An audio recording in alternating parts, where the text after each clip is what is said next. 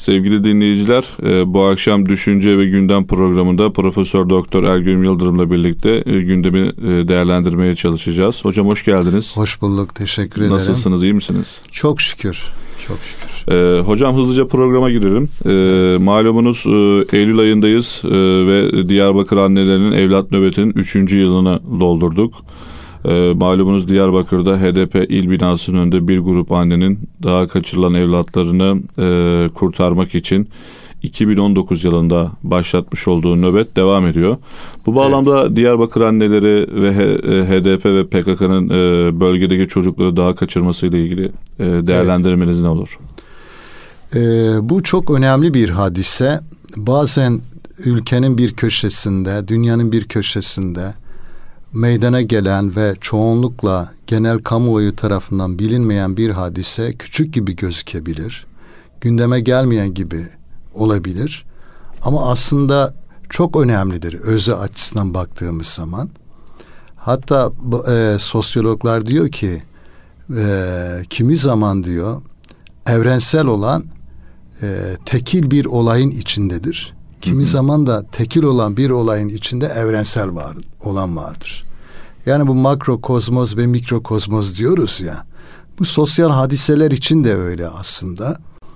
Diyarbakır'da işte 200 küsur anne e, Türkiye genelinde anne. baktığımızda evet. yani milyonlarca anne var. 200 küsur bir anne grubu ve bu anne grubu HDP'nin binası önünde eylem yapıyor.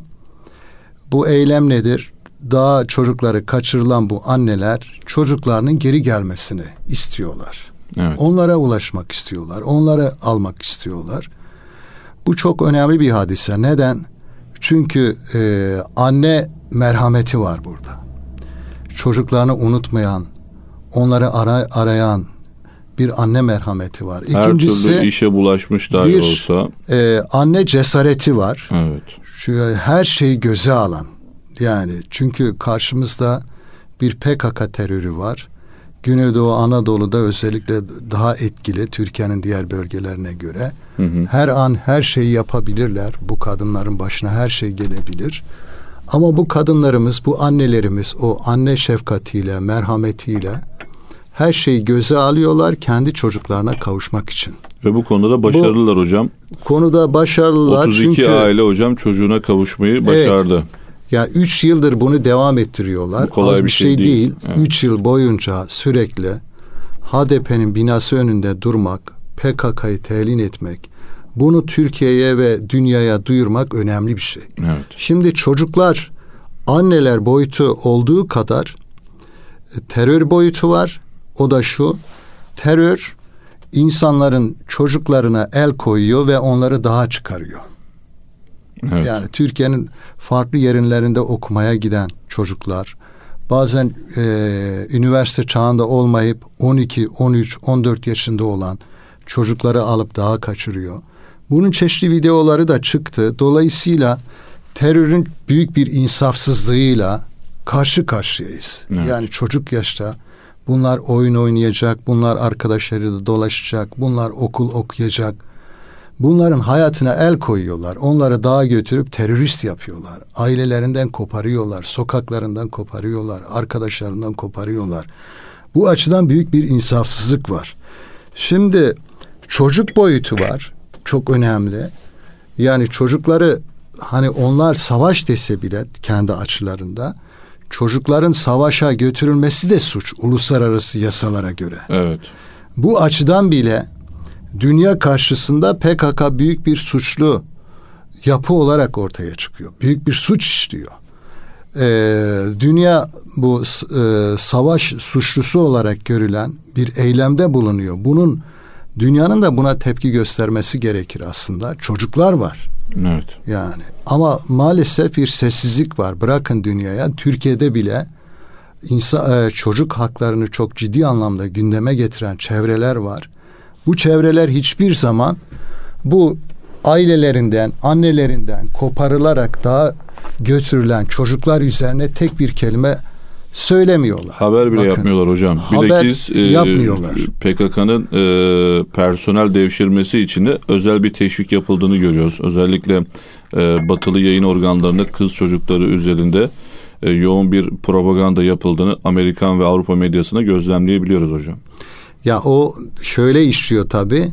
E, efendim işte çok böyle güzel görünümlü e, nerede makyaj bilmem süsleme süreçlerinden geçirilmiş elinde silah dağda evet. özgürlük savaşçısı olarak imgeleniyor. Aynen öyle. Ee, bu boyutlarıyla yansıtılıyor. Maalesef öte yandan düşünün Taliban'ın askerleri diyelim kendi ülkelerini e, Amerikan emperyalizmden kurtarmak için savaşıyorlar. O oradaki insanları ise nasıl gösteriyorlar? Bir de onu düşün mesela. Evet, evet. Çok ciddi bir e, subjektiflik var. Yoğun bir paradoks ee, yaşanıyor. Paradoks var, evet. bir yanlılık var. Şimdi tekrar çocuk meselesine dönersek günümüzde hatta şöyle bir dehşet durumla karşı karşıyayız. 4 yaşındaki 5 yaşındaki çocuklara eşcinsellik propagandası yapılıyor ve sizin ha- çocuk hakları deniyor. Evet. Çocuk haklarını bu alana indirgediklerine karşılaşıyoruz. Oysa çocuklar yani başka bir mevzu ama bu. Yani bir reşit dediğimiz 18, 16 kimi ülkeye göre değişiyor. Bu yaşa gelmeyinceye kadar çocukların kendileriyle ilgili haklarının e, objektif olarak algılanması mümkün değildir. Evet. Hocam başka bir Bunun konu yerine, aslında tamamen paralel bir şey söylüyorsunuz. Evet. Batı'nın e, özgürlük savaşçısı adı altında Türkiye Cumhuriyeti Devleti'nin varlığına kasteden terör örgütüne yönelik propagandasını evet. çocuklarla ilgili mesela özgürlük savaşçılığı olarak lanse ediliyor. Ama kendi ülkelerine, kendi menfaatlerine dokununca ise hemen çocuk hakları ile ilgili mevzuatı dünya ülkelerinin önüne sergileyebiliyorlar. Yani e, bizim ülkemizde hakikaten yani işte bu 12 yaşında, 14, 15 yaşında gençler Evet. Anneler on, anneleri onları büyütmüş, okula göndermiş, 18 yaşına getirmiş. Ondan sonra yemediğinden, içmediğinden kısarak okumaya göndermiş. Bunlar fakir aileler çoğunlukla. Ee, bu evet. çocuklar ondan sonra terör örgütü geliyor, el koyuyor ve daha kaçırıyor. Çocuk hakları diyen çevreler nedense bu çocukların hakları ile ilgili tek bir kelime kullanmıyorlar. Evet. Bu çok ciddi bir e, durum hakikaten üzerine düşünülmesi gereken bir durum. Çünkü hak dediğimiz şey öncelik olarak sizin varlığınızı yok etmeye yönelen durumlarda gündeme gelmeli. Evet. Bu çocuklar terör örgütü ortalama araştırmalar yapılmış. E, terör örgütüne katılanların ortalama e, ömrü 4 ya da 5 sene. Evet. Ya, böyle bir şey var. Zaten PKK'ya katılım da hocam ee, 13-14 yaşlara kadar düşmüş durumda. Yani işte burada bir şey var. El koyma var, zorla götürme var, daha kaçırma var. Bunlarla karşı karşıya kalıyoruz. Bu e, sorunu anneler bizzat kendisi çözmeye kalkışıyor burada. Evet. Bu da çok hakikaten yürekli anneleri anlatıyor bu. Yani pek e, üzerinde durulmuyor Türkiye'de ama e, farklı şehirlerden Diyarbakır'a gelen anneler bunlar. Sadece Ve Diyarbakırlı yoğun, değil. Yoğunda tehdit alıyorlar hocam. Evet. Birçok tehdit alıyorlar. Ee, ondan sonra e, bu, bunlar terör örgütü, terör diyoruz yani. Nerede ne yapacağı belli olmayan bir yapıyla yüz yüzeyiz. Bunları da göze alarak bu annelerimiz kendi çocuklarını terörden alıyorlar. Bugüne kadar 32 tane çocuğunu geri almış. Büyük bir başarı bu. Önemli evet. bir şey bu. Evet. Tamam mı? Dağda eli silahlı olan birisi ve sen çocuğu ondan alabiliyorsun. Bu annelerin ise elinde ne bir silah var değil mi? Evet. Ne de bir şey var. Sadece anne yüreği var yani. Aynen. Onunla bir mücadele içine giriyor. Onunla bir mücadelede bulunuyor ve üç senedir devam ediyor bu. HDP'nin binasının önünde olması da anlamlı. Ee, yani HDP bir siyasal parti ama bu siyasal partinin meclise gelmesine rağmen, demokrasi içinde kendisine yer vermesine rağmen nedense bir türlü demokratikleşemedi meşru sınırlar içinde siyaset yapmaya alışmadı. Terörle arasına ee, mesafeli koyamadı hocam. Terörle kendi arasına mesafe koyamıyor. Ee, o nedenle kamuoyu geniş bir biçimde PKK ile ilişkili algılıyor bunu. Evet. Ee, ve bu e, HDP'nin e, ilçe, il teşkilatlarından bu çocukların geçerek daha kaçırıldığına inanıyor bu anneler. O nedenle e, onun e, binasının önünde duruyorlar ve oradan gittikleri yerden yine çocuklarını alabileceklerini düşünüyorlar. Evet. Böyle de bir mesaj var aslında orada. Ya bu anlamda HDP'ye de aslında bir e, sivil sorumluluk yüklemeye çalışıyorlar. E, çünkü HDP e, yayın organlarını takip ettiğiniz zaman işte kendilerine göre Kandil'in çok etkisi altında olduğunu söylüyorlar ama az önce sizin de atıf yaptığınız gibi e, Kandil'e e, eleman taşıyıcı olarak bir köprü olarak HDP il ilçe teşkilatları görülüyor. Nitekim bu bir algı olduğundan ziyade aslında bu fiili bir durum olarak da karşımızda hocam.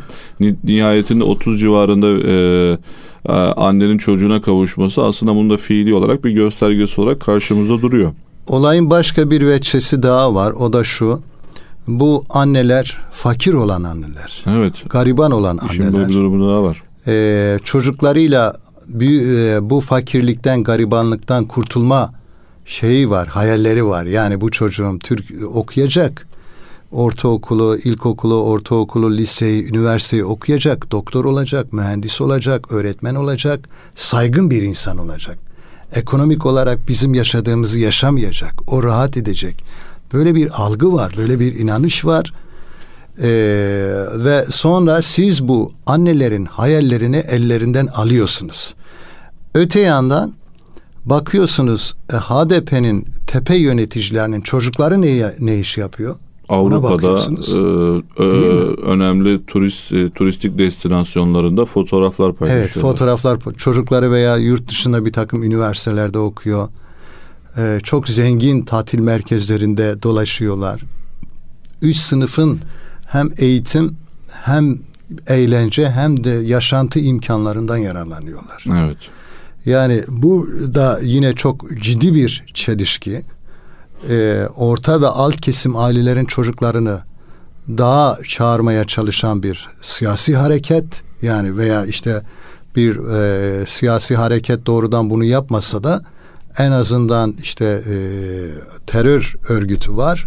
O terör örgütü bunu yapıyor. Bunlar da o terör örgütüne karşı bir tavır almıyorlar. Belli bir Hocam, etkileşimleri genel, var. Genel ama böyle o, yani. Ama çağrıları de şeydir bunlar. Evet. Yani sosyalist bir yön var efendim insanlara alt sınıftan, orta sınıftan çıkarıp onlara zenginlik, refah vaat ediyorlar, kurtuluş vaat ediyorlar, eşitlik vaat ediyorlar. Herhalde bir analiz yapsak HDP söyleminde eşitlik ve özgürlük en fazla kullanılan kelimeler olarak çıkar. Evet. Buna rağmen bu nasıl bir eşitlik ki bu fakir ailelerin çocukları bunları yaşarken sizin çocuklarınız en zengin insanların gezdiği yerlerde, yaşadığı yerlerde, otellerde, okullarda okuyorlar, dolaşıyorlar, hayatlarını hayat ediyorlar. Değil mi hocam? Bu bir iki yüzlülük durumu.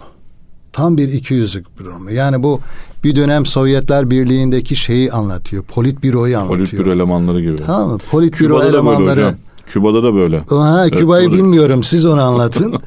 yani politbüro üyelerinin Kırım ve çevresinde deniz manzaralı güzel lüks villaları var. Orada yaşarlar. Birinci sınıf üniversitede okurlar çocukları vesaire. Ama diğer bunlar en üst düzeyde bir hayat yaşama konusunda çok eşitler. Kendi evet. aralarında eşitler. Kendi tamam mı? Zenginlik ve oligarşi olarak çok eşitler. Ama diğer Sovyetler toplumun hepsi işçi. Evet. Yüzde 99'u işçi, yüzde biri ise patron. Evet. Ama şey bir patron yani. Ee, nasıl diyelim? Yani e, üst düzey, üst düzey. Ya efendiler diyelim, evet. patron demeyelim çünkü e, çok iyi patronlar da var. Yani ürettiğini insanlarla paylaşan, e, seçkinler seçkinler arasında veren. eşitlik diyoruz hocam e, evet. siyaset biliminde. Dolayısıyla e, bunların evet. eşitlik anlayışı birazcık daha elit e, yönetici kesimin ultra e, lüks VIP e, segmentlerde e, yaşam e, biçimlerini geliştirmeleri, eğitim hayatlarını alabilmeleri ama kendi ideallerini e, topluma anlatırken de mümkünse toplumun en yoksul, en dışlanmış kesimin ailelerini ve çocuklarını hedef alarak onu aslında bir nevi araçsallaştırması, malzeme etmesi olarak karşımızda duruyor. Evet, yani bu e, çok düşündürücü bir şey. E, çünkü siz bir fikri savunuyorsanız yani illa eşitlik diyorsanız o zaman siz de bu eşitlik dünya görüşüne uygun bir amel içinde olmanız lazım. Bir hayat içinde olmanız lazım. Mesela biz İslami anlayışta eşitliği merkeze almıyoruz. Biz adaleti merkeze alıyoruz. Evet. İnsanlar çalıştıkları oranda imkanlara sahip olsunlar, artı değere sahip olsunlar, zengin olsun insanlar. Yeter ki bunu hakla kazansın, sömürmeden kazansın. Bir mahsuru yok bunun. Fakat e, orada bir şey var sosyalizm ama şey bir sosyalizm işte bu milliyetçilikle birleşen bir sosyalizm var. Evet. Nasyonal sosyalizm diyoruz. Biz bunu daha önce Arap nasyonal sosyalizmde görmüştük. Burada da Kürt nasyonal sosyalizmi ortaya çıkıyor ya da Kürtçü nasyonal sosyalizmi ortaya çıkıyor hakikaten. Orada da politbürolar vardı. Yani Saddam Hüseyin akrabası, çevresi, Abdülnasır'ın akrabası, çevresi değil mi? Evet. Esad'ın akrabası, çevresi. Saddam'ın akrabası, e, Yani çevresi. politbüro gibi yaşıyor. Evet, evet. Üst düzeyde yaşıyor. Ama halkın diğerine de hep eşitlik diyorlar, özgürlük diyorlar. Gerçekte böyle bir şey yok. Bu anneler hadisesinde de bunu görüyoruz açıkça. Ee, çok Türkiye gündemine getirmiyorlar çünkü bu eşitlik ve özgürlükten bahseden siyasetin gerçek yüzü ortaya çıkar. Evet. Bunu engelleyen bir şey var yani bir düzen var. Bu düzen sivil bir düzeyde işleyen bir düzen var. Ee, düzen deyince biz genellikle hep resmi olan, tepede olan, yukarıda olan diye anlıyoruz ama hı hı. aslında sadece düzen orada değil. Düzen dediğimiz şey yatay toplumsal düzeyde de var. Siyasal alanlarda da düzen var. Ekonomik alanlarda da düzen var. Burada da işte medya alanında bir düzen var. Burada işleyen düzenlere baktığımız zaman da her nedense hakikaten e, diyelim ki Anadolu Ajansı'nın dışında veya işte TRT Kürdü dışında bu meseleyi gündeme getiren pek yok. Evet. Böyle evet. bir enteresanlık var. Halbuki bu hepimizin meselesi. Sadece o kadınların meselesi değil. Neden bu ülkede Kürt olan bütün vatandaşlarımızın çocuklarına el koyma tehlikesi var. Üniversitede evet. el koyuyor, iş yerinde el koyuyor, fakir durumunda olana el koyuyor. Mersin'e gitmiş, Antalya'ya gitmiş çalışıyor efendim annesine babasına üç beş kuruş göndersin diye hayatını kazansın diye bunların hepsinin daha kaçırılma potansiyeli var. Evet. Bunun olmaması için hakikaten bir de bu çocuklar meselesi çok önemli. Topyekun bizim bu meseleyle ilgili olmamız gerekiyor. Çocuk hele hele çocuk olunca, çocuk hakları olunca çocuk haklarının en fazla gündeme geleceği alanların başında bu vardır. Diyarbakır'da e, annelerin üç senedir sürdürdüğü bu mücadele hakikaten Türkiye toplum tarihinde çok önemli bir mücadele. Annelerin tarihi açısından çok büyük bir mücadele. Çocuk hakları tarihi açısından çok önemli bir mücadele. Bu mücadeleyi selamlıyoruz. Allah onların yar ve yardımcısı olsun. Amin. Ee, bu çerçevede bizim de toplum olarak e, vatandaş olarak e, bunların daha cesur, daha canlı, daha heyecanlı ayakta kalmaları için, daha etkili olmaları için elimizden ne geliyorsa onu yapmamız gerekir. Hocam çok teşekkür ediyorum. Ee, birkaç e, kelam da ben etmek isterim. Ee, bana göre e, Türkiye Cumhuriyeti'nin terörle mücadelede e, yumuşak güç yani bir az bu işin bir askeri yönü var bir de bu işin siyasi politik kültürel tarafı var. Bu bağlamda Türkiye Cumhuriyeti'nin bana göre terörle mücadele tarihindeki en başarılı e, çalışmalarından e, biri ama dediğiniz gibi maalesef şey yapılamıyor. E, gündeme çok fazla getirilemiyor bu konu. Belki yumuşak güç düşünülmeden hareket edilseydi Hüsamettin evet. daha başarılı olurdu. Yani güvenlikçi bir anlayışla değil de o diyorsunuz değil, tabii. kültürel bir anlayışla Tamamıyla haklısınız. çocuk anneleri, anneler evet çocuk hakları üzerinden gidilseydi ee, sivil bir ruhla daha etkili olacak e, olurdu hocam, diye sivil bir ruhla götürüldüğünü düşünüyorum ama dediğiniz gibi bu işin bir PR tarafı söz konusu. Bu işin e, aynı zamanda uluslararası ilişkiler boyutu var, ekonomi boyutu var. Yani bu anneler birazcık daha sosyoekonomik durumu daha yüksek anneler olsaydı daha e, fazla e, dikkat elbette, çekerdi. Elbette belli bir destek ben bu olmalı. Pa- Doğru. Paradoksa ben de e, dikkat çekmeye evet. çalışıyorum.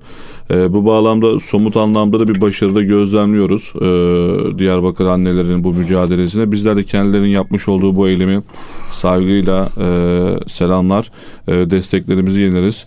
Sevgili Erkam Radyo dinleyicileri, e, programımızın bu bölümünde e, Diyarbakır annelerine yer verdik. E, yorumcumuz sevgili Ergün Yıldırım biraz Kürt e, nasyonalizmden girdi. Programın ikinci bölümünde birazcık da bu işin Türk nasyonalizm kısmı Kemalizm Atatürkçülük tartışmalarına gelip liberal aydınların son haftalarda gündeme getirmiş olduğu bir tartışmayı açacağız. Kısa bir ara veriyoruz. Aradan sonra tekrar birlikteyiz. Sevgili dinleyiciler, kısa bir aradan sonra e, programımıza e, tekrardan devam ediyoruz. E, programımızın bu bölümünde özellikle liberal ve sol liberal çevrelerin gündeme getirilmiş olduğu Kemalizm ve Atatürkçülük, sivil Atatürkçülük tartışmalarına değineceğiz. Bu bağlamda Profesör Doktor Ergün Yıldırım da bu tartışmalarla ilgili görüşlerini ve gündeme dair e, fikirlerini almak isteriz. Hocam e, bu tartışmalarla ilgili isimlerini evet. analım. İhsan Dağı, e, evet. Murat Belge, Nuray Bert e, gibi e, liberal ve liberal sol aydınların gündeme getirmiş Tabii. olduğu bir Kemalizm Atatürkçülük tartışması var. Atatürkçülüğün nasıl sivilleştiği ile ilgili. Bu konularla ilgili siz ne düşünüyorsunuz? Evet şimdi e, çok enteresan bir ittifakla karşılaşıyoruz burada aslında. Hı hı. Bu bahsettiğimiz aydınlar Türkiye'de uzun süredir yazan e, çeşitli mahfillerde e, yazılarına devam eden e, zaman zaman televizyonlarda programlar yapan e, önemli entelektüeller, önemli müktesebatı olan kişiler bunlar. Hı hı. E, bunlar e, sivil bir zihin dünyasına sahip olan, demokrasiyi savunan, e, her zaman ideolojilere, sert ideolojilere mesafeli olan kişiler bunlar. Ama bu son dönemde çok enteresan bir biçimde bir sert ideoloji olan Atatürkçülüğü yeni de e, benimsemeye başlıyorlar, gündeme getirmeye başlıyorlar, meşrulaştırıyorlar. Bu çok ilginç bir şey. Evet yani hatta defa, Nuray Mert'in bir açıklaması e, çarpışmayı genişletirim. Nuray ha. Mert e, Medyaskop'ta Atatürkçülük Türkiye'nin en başarılı sivil toplum hareketidir e, ee, şeklinde bir açıklama yaptı. Şimdi e, bir defa şu kavramların kar, karıştırılmaması için şunu söylememiz lazım. Hı hı e, ideoloji dediğimiz şey herhangi bir varlık, herhangi bir kişi, herhangi bir olayla ilgili insanların itopyalaştırarak, keskinleştirerek, e, karşıtlar biçiminde dizayn ederek ortaya koyduğu bir doktrindir. Evet. Entelektüeller, aydınlar tarafından geliştirilen bir şey. Mesela Marx, Marksizm. Hı hı. Marx diyor ki ben Marksist değilim diyor. Şimdi ben diyor bir, bir e, bilim adamıyım, bir fikir adamıyım. Dünyayı, varlığı okumaya çalıştım diyor. Ama siz benim okuduklarımı ideolojileştiriyorsunuz diyor. Sert hale, doktrin hale getiriyorsunuz. Hı. Şimdi Atatürk ve Atatürkçülük de böyle bir şey. Atatürk dediğimiz Mustafa Kemal Atatürk bir şahıstır tarih içinde. Belli olaylardan geçmiş, belli olayları yönlendirmiş, yönetmiş bir şahsiyet. Atatürkçülük ise Atatürk'le ilgili ve onun yaptıklarıyla ilgili e, yapılan yorumlar sonucunda geliştirilen bir ideolojidir. Evet. Bu Kemalizmde e, olarak da kendini ortaya koyuyor. Atatürkçülük olarak da ortaya koyuyor. Yani birbirinde aynı yerden beslenen farklı Tabii, reaksiyonlar gösteren şöyle, e, sol, solcular Kemalizm kavramını kullanıyorlar. Mesela sosyolojide Niyazi Berkes hı hı. bunu en e, etkili bir biçimde formüle eden bir şahsiyettir. Kemalizm der. 60 ihtilali Kemalizm der. Tamam. Ama 12 Eylül şey niye Darbesi. ihtilal diyoruz ki? Darbe, darbe evet. Darbesi ise Atatürkçülük diyor. Sağ e, anlayış Atatürkçülük diye kullanıyordu. Sol anlayış da Kemalizm diyordu. Kemalizm çok sevimsiz kaldığı için bizim şimdi bu sivil düşünceyi savunan aydınlarımız da Atatürkçü diyor. Halbuki e, onlar da benim kadar ideolojinin e, felsefesini, sosyolojisini bilirler. Bilgi sosyolojisini bilirler bilim sosyolojisini bilirler. Zaten insanlığıyla ee, Nuray Mert Atatürkçü, e, Kemalizm yerine Atatürkçülük tabirini yani, kullanıyor. O, orada e, ehven işer yapmaya çalışıyor ama kurtarmaz kusura bakmasın. yani Marx ve Marksizm mukayesesini bundan yaptım. Evet. Atatürk ile Atatürkçülük aynı şey değil. Atatürk dediğim gibi nesnel olan bir şeydir. Hı hı. Objektif olan bir şeydir. Tarihte yaşanmış bir şahsiyet. içinden geçtiği olaylar. Atatürkçülük ise bunlarla ilgili geliştirilen doktrinel bir sistemdir. Evet. Tamam mı? Yani mesela Atatürkçülük diye ders konmuş. Atatürk mü böyle bir ders koydu? Hayır. Ama Atatürk'le ilgili ideoloji geliştirenler bu dersi koydu. Yani darbe yapanlar bu dersi koydu. Evet. Daha önce Atatürkçülük adıyla olan bu dersi devrim diye ya Kemalizm, Atatürk ve devrimleri diye konurdu. Bunlar inkılap der mesela. Evet. Böyle farklı bir dil dünyaları e, var. Liselerde, lisede de bu dersleri e, aldık tabii, hocam Atatürk. Hatta üniversitede tabii, de aldık bu dersleri. Tabii Atatürk üniversitede de veriliyor. Şimdi diye. bunlar kendilerini kurtarmak için efendim böyle bir e, kavram oyununa başvuruyorlar ciddi bir entelektüel birikimleri olmasına rağmen böyle kendilerini kurtarmak için çünkü kendileri de Kemalizm çizgisine geliyorlar. Kemalizmi meşrulaştıran yeni söylemler üretiyorlar. Ee, resmi ideolojiyi farklı bir boyutta kendilerine yarayacak biçimde konumlandırıyorlar. Yani Türkiye'de Atatürk yeniden gündeme geliyor. Üzerinde tartışmalar yapılıyor. İslamcı kesimde tartışılıyor, sol kesimde tartışılıyor, diğer cenahta tartışılıyor. AK, e, iktidar tarafından tartışılıyor, konuşuluyor. Ve şimdiye kadar genellikle Atatürk karşıtı bir tutum vardı muhafazakarlarda yoğun bir biçimde. Evet. Ve bu karşıtlıktan yararlanarak Atatürkçüler ve Kemalistler muhafazakarları daha kolay tasfiye etme yoluna gidiyorlardı. Evet. Tamam mı? Şimdi de e, bu yeni yükselen e, Kemalizmi, Atatürkçülüğü yeniden keşfeden bu sivil olduğunu söyleyen entelektüeller aslında siyasal pratikte muhafazakarların tarihte yaşadığı bu şeyi yeniden onlara yaşatmak istiyorlar. Yani yeniden bunlar Atatürkçülükle iktidarı dövmek istiyorlar açıkçası yani avami bir tabirle. Evet. Çünkü şu var sivil diyor nasıl yani bütün e, ideolojiler sivil olmaz. Ha yani belli bir sivil boyutu olabilir ideolojiler ama Atatürkçülük tarih içinde dediğim gibi bu kitaplar, bu fikirler, bu sistemler e, devletin desteklediği aydınlar tarafından geliştirilmiş zaten. Şimdi de bu piyasada e, yine e, benzer bir biçimde halkta bir yankı buluyor. O... Halk dediğimiz yankı farklı kesimlerde farklı buluyor. Hocam az Mesela Atatürkçü arası... olmadan da Atatürk'ten bahsedenler var. Muhafazakarlar Atatürkçü olmadan Atatürk'le bir ilişki kuruyorlar. Ama bunlar Atatürkçülük üzerinden Atatürk'le ilişki kuruyorlar. Dolayısıyla bir ideoloji benimsiyorlar. Bütün sivil e, tutumlara sahip olduklarını söylemeleri boş. Çünkü sivil bir zihin bir ideolojiyi öyle benimsemez. Hı hı e, bir ideolojiyi böyle bir efendim muhalefet aracına dönüştürmeye kalkışmaz. İdeolojiye tenezzül etmez sivil zihinde olan bir insan aslında. Fakat burada çok enteresan bir ittifak var. Hem liberal olan birisi, liberal olduğunu söyleyen birisi nasıl liberal olunuyorsa yani bir ideoloji, sert bir ideolojiyi benimsiyor. Çünkü liberal teori, sert ideolojilerin hepsini reddeder, reddeder kabul evet. etmez yani. Aynen e, liberal teoride bütün ideolojiler eşittir. Yani iktidara geldiği zaman bütün ideolojilere eşit davranır. Hiçbir ideoloji e, devletin resmi ideolojisi haline getirmez liberal demokraside liberal demokraside de böyledir. Yani mesela Amerika'nın resmi ideolojisi nedir? Washington mıdır?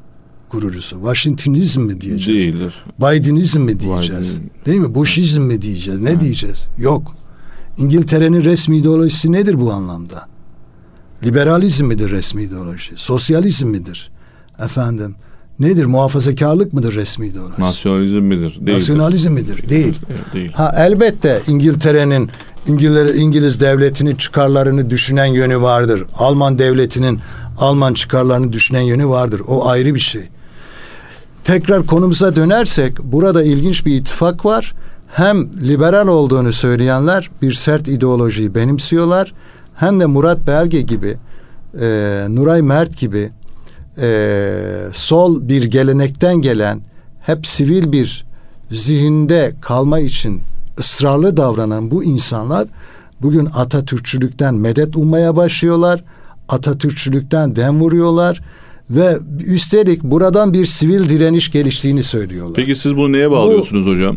Ya az önce cümleleriniz arasında çok kritik evet. şeyler söylediniz. Bu ittifakı e, ciddi bir şekilde sorgulayan cümleler kurarak buradan e, AK Parti tabanı dövmeye çalıştıklarını söylediniz. Bu ittifakın e, bir araya gelmesi... Tabanlı güç... değil de AK Parti e, iktidarını dövme. İktidarını özür dilerim ben yanlış evet. ifade ettim. E, ve bu ittifakın bir araya gelmesindeki şüphelerini ve çekincelerinden e, aslında atıf yaptınız. Burada siz tam olarak neyden çekiniyorsunuz hocam? Bu e, Atatürkçülük, Kemalizm tartışmanın e, bu sol liberaller şudur, tarafından yani, e, dile e, getirilmesini. Bir yandan Türkiye hani daha sivil bir e, aşamaya gelmişti ve Türk aydınları bu konuda ciddi bir uzlaşmaya varmıştı. Bunların içinde şu an bahsettiğimiz aydınlar da vardı.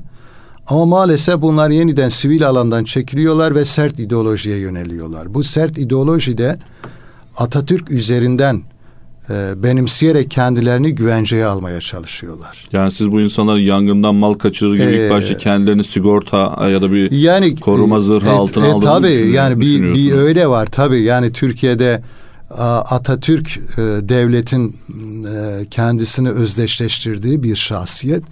Dolayısıyla onunla kendisini me, e, meşrulaştırarak e, söylemlerini daha özgür ortaya koyma gibi bir çaba var. Türkiye'de. Bütün aydınlarda bu var. Yani kendine Şimdi, yeni bir platform arıyor. En ona mesafeli davranan Murat Belge bile o çizgiye gelmiş durumda. Bu genel manada çok düşündürücü bir şey. Türk hmm. aydınının olduğu durumu anlamak açısından. Oysa aydın Karl Mannheim'ın dediği gibi entelektüel serbest dolaşan aydınlardır. Evet. Kendisine bir cemaatle, bir ideolojiyle tamamen onunla paralel olabilir onunla etkileşim içinde olabilir. Ama bunlarla özdeşleştirmeyen, daha özgür olan, daha özerk olan kişiler demektir entelektüeller aslında. Evet. Ee, ama bu platformlarda konuşabilir, iyi şeyleri beraber yapabilir, özerkliğini korur. Bunlar hep düne kadar bunu iddia ediyordu bu bahsettiğimiz aydınlar. Ama gelinen noktada bir ideolojiden medet umuyorlar, onunla bütünleşiyorlar ve Ondan sonra baklayı ağzından çıkarıyorlar avami tabirle. Hı hı. Nedir o? Sivil direniş. Bakın bu önemli bir kavram. Sivil direniş. Sivil direnişi neyle yapacaksın? Atatürkçülükle yapacaksın. Kamuoyunu bu çerçevede etkilemeye çalışıyorlar. Kime karşı?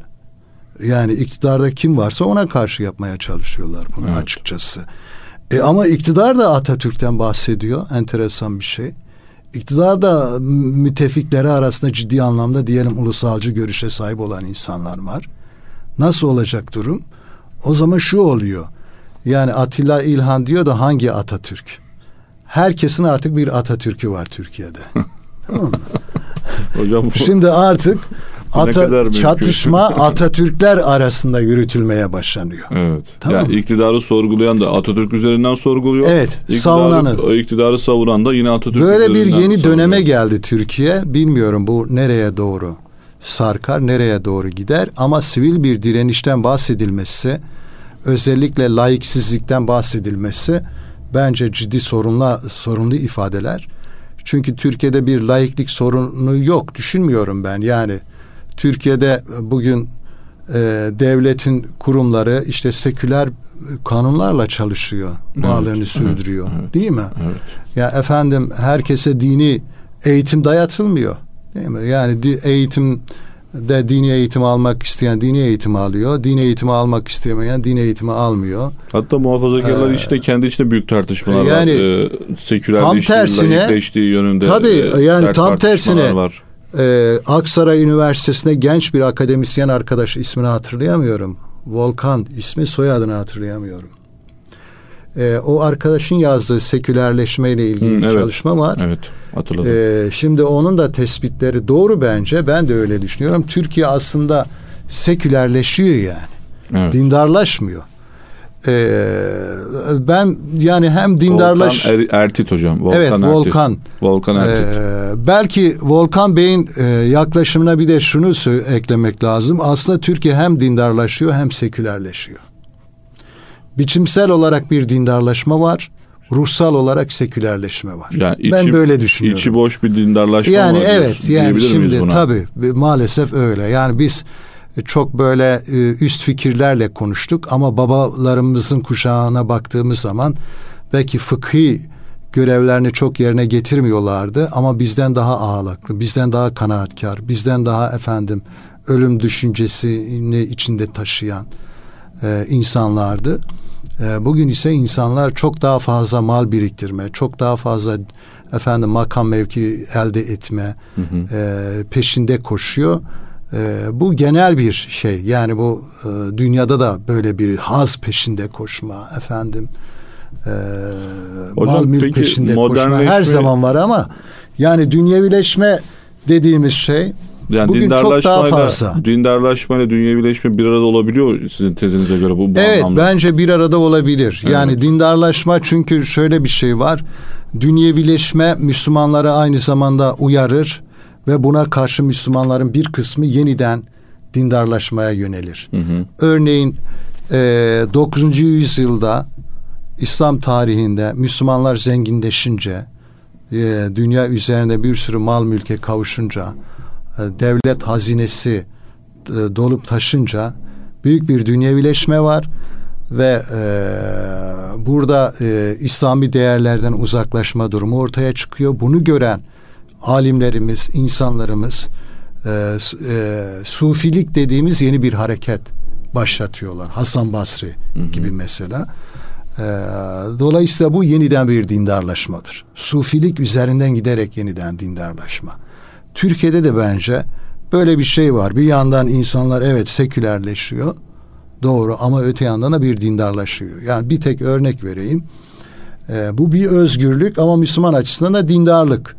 E, Türk Silahlı Kuvvetleri'nden ilk defa mezun olan bir teğmen başörtülü olarak Genelkurmay Başkanımızdan mezuniyet şeyini aldı. Belgesi aldı. Belgesi aldı. Evet. Geçen ha, bu hafta sonu yapıldı. Evet. evet bu da sert laikliğin, sert sekülerleşmenin Türkiye'de aşılması anlamına geliyor. Bu yönde atılan adımları ifade ediyor, anlatıyor. Peki buradan bu ke, e, konumuzun e, ikinci bölümüne gelecek olursa bu Kemalizmle ilgili sol liberallerin yapmış olduğu bu tartışma içerisine gir, girdiğimizde siz on, e, bu bağlamda iktidarın eleştirilmesini Atatürkçülük üzerinden okurken iktidarın da kendi iktidarın kendini savunmasında yine Atatürk üzerinden okuyarak e, at, bir e, aslında bir şey çizdiniz. Yani e, iktidar bence Atatürkçülük üzerinden değil Atatürk üzerinden yapıyor. Atatürk özür dilerim. Evet. E, bu anlamda Atatürkçülük yapmama ya bir gayret e, gösteriyor iktidarın özellikle daha iktidarın çekirdeğinde yer alan insanlar. O zaman siz... Atatürk'le Atatürkçülük farklı şey. Evet. Bu sol liberaller ve e, diğer liberal demokratlar Kemal ismi sevimsiz buldukları için o kavramı kullanmak yerine Atatürkçülüğü kullanıyor. O zaman siz bu bağlamda sol liberallerin e, önümüzdeki günler, aylar ya da neyse artık yıllar e, kendilerine yeni bir mevzi olarak mı konumlandırdıklarını Kesinlikle bu yeni bir mevzi artık muhalefeti Atatürkçülük üzerinden genişleterek yürütme gibi bir arayış var burada. Hocam yani. bu sert ideolojik tartışmanın içerisinde yine Eylül ayı ile ilgili bir giriş evet. yaptık. 6-7 Eylül olaylarına e, evet. kısa evet. bir değinmenizi isteriz. E, bu bağlamda siz ne düşünüyorsunuz? Aa, yine 6-7 Eylül Eylül'ün arifesi e, seneyi devriyesinde e, bu olaylara e, nasıl bakarsınız? En azından genç e, dinleyicilerimiz açısından. Evet. Ya 1950'lerin başında e, 6-7 Eylül olayları İstanbul'da yaşanıyor. E, ve Selanik'te Atatürk'ün evine saldırı olduğu yönünde bir şaiya yayılıyor. Hı hı. Bu şaiya üzerine insanlar Beyoğlu'nun ve çevresinde gayrimüslimler, bunlar içinde Ermeniler var, Yahudiler var, Rumlar var. Bu e, Hristiyanlar ve şeyler yani Yahudiler. Bunların mallarına, mülklerine, mağazalarına saldırıyorlar. Mezarlarına saldırıyorlar maalesef.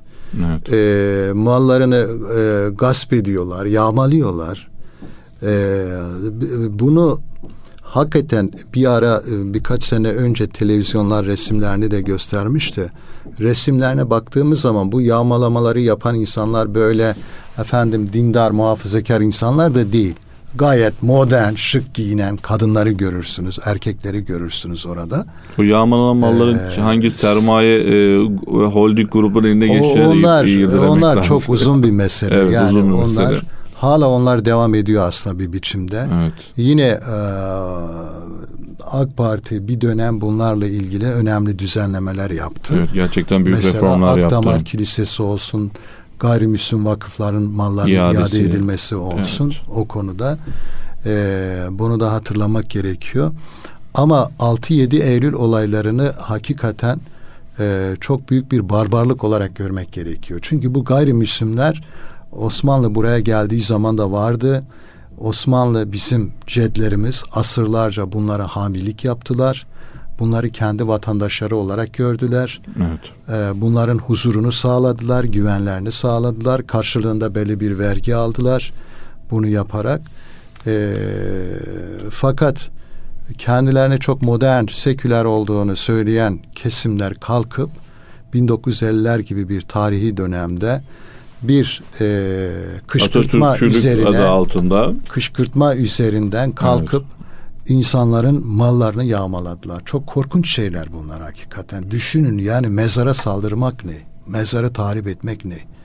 Yani bu ehli sünnet anlayışında görülmeyen bir şey. Bizim hani Türklerin Müslümanlık geleneğinde görülmeyen bir şey bu. Çok canice bir şey, vahşice bir şey bu. Normal olmayan bir şey. Evet. Kitleler tabii e, linç psikolojisine girdikleri zaman ne ahlak tanırlar, ne değerler, ne din tanırlar, ne değer tanırlar. Her şeyi yapabilirler. On içimizdeki hayvanlıklar, nefis diyoruz ya, içgüdüler ortaya çıkar ve taşar, korkunç şeyler yapar. Orada da olan bu maalesef e, korkunç şeyler bunlar. Gayrimüslim vatandaşlarımıza ben acılarına ne diyelim yani bu Anmak, tekrar bu acıların tazil etmek e, hocam. Yaşanmamasını dilerim. Evet, evet. Gayrimüslim hukuku vardır Müslümanlarda. Bu hukuk çerçevesinde onlarla Müslümanlar olarak ilişkilerimizi kurmalıyız, sürdürmeliyiz. E, Müslümanlar cihat ederken de savaşırken de her zaman hukuka ve hakka riayet etmişlerdir. Peygamberimiz bunun kurallarını göstermiş. Yani işte savaş anında düşünün yani Burada bir savaş durumu da yok. Evet. Meskun halde var. Ve senin e, devlet olarak sana itaat ederek, sana, sana tabi olarak senin güvenlik şemsiye altında yaşıyor bunlar. E, o nedenle bu korkunç şeyleri niye anıyoruz? Yani tekrar bunlar olmasın. Bu insanlar da kendilerini yabancı, dışlanmış hissederek öfkeye yönelmesinler diye. Bakın biz insanları dışlarsak ötekileştirirsek, onların acılarını paylaşmazsak kim beslerler? Ee, o motivasyonla da yaşar patolojiler dururlar. üretirler. Evet. Hoş olmayan şeyler ortaya çıkar. E, oysa gayrimüslimler hem yani buranın e, sonradan gelen değil, buraya he, burada hep yaşamış insanlar. Osmanlı da alıp onlara sürmemiş yani. Burada onlara sahip çıkmış. Cumhuriyet döneminde de hani diyelim mübadele olmuş bir kısmı gitmiş hı hı. ama geride kalanlar en azından vatandaşlarımız olarak varlıklarını sürdürüyorlar. Bir son olarak da biz nasıl ki Batı Trakya'da ve diğer yerlerde Müslümanların güven içinde yaşamasını istiyorsak, Türklerin güven içinde yaşamasını istiyorsak, kendi topraklarımızdaki gayrimüslimlerin de güven içinde yaşamaları için elimizden geleni yapmamız gerekir. Hocam ağzınıza sağlık. Programımızın sonuna geldik. Sevgili dinleyiciler, Profesör Doktor Ergün Yıldırım'la birlikte Türkiye gündemini değerlendirdiğimizin programın sonuna geldik. Bizi dinlediğiniz için çok teşekkür ediyoruz. Bir başka programda görüşmek dileğiyle sağlık ve esenlikler diliyorum. Hoşçakalın.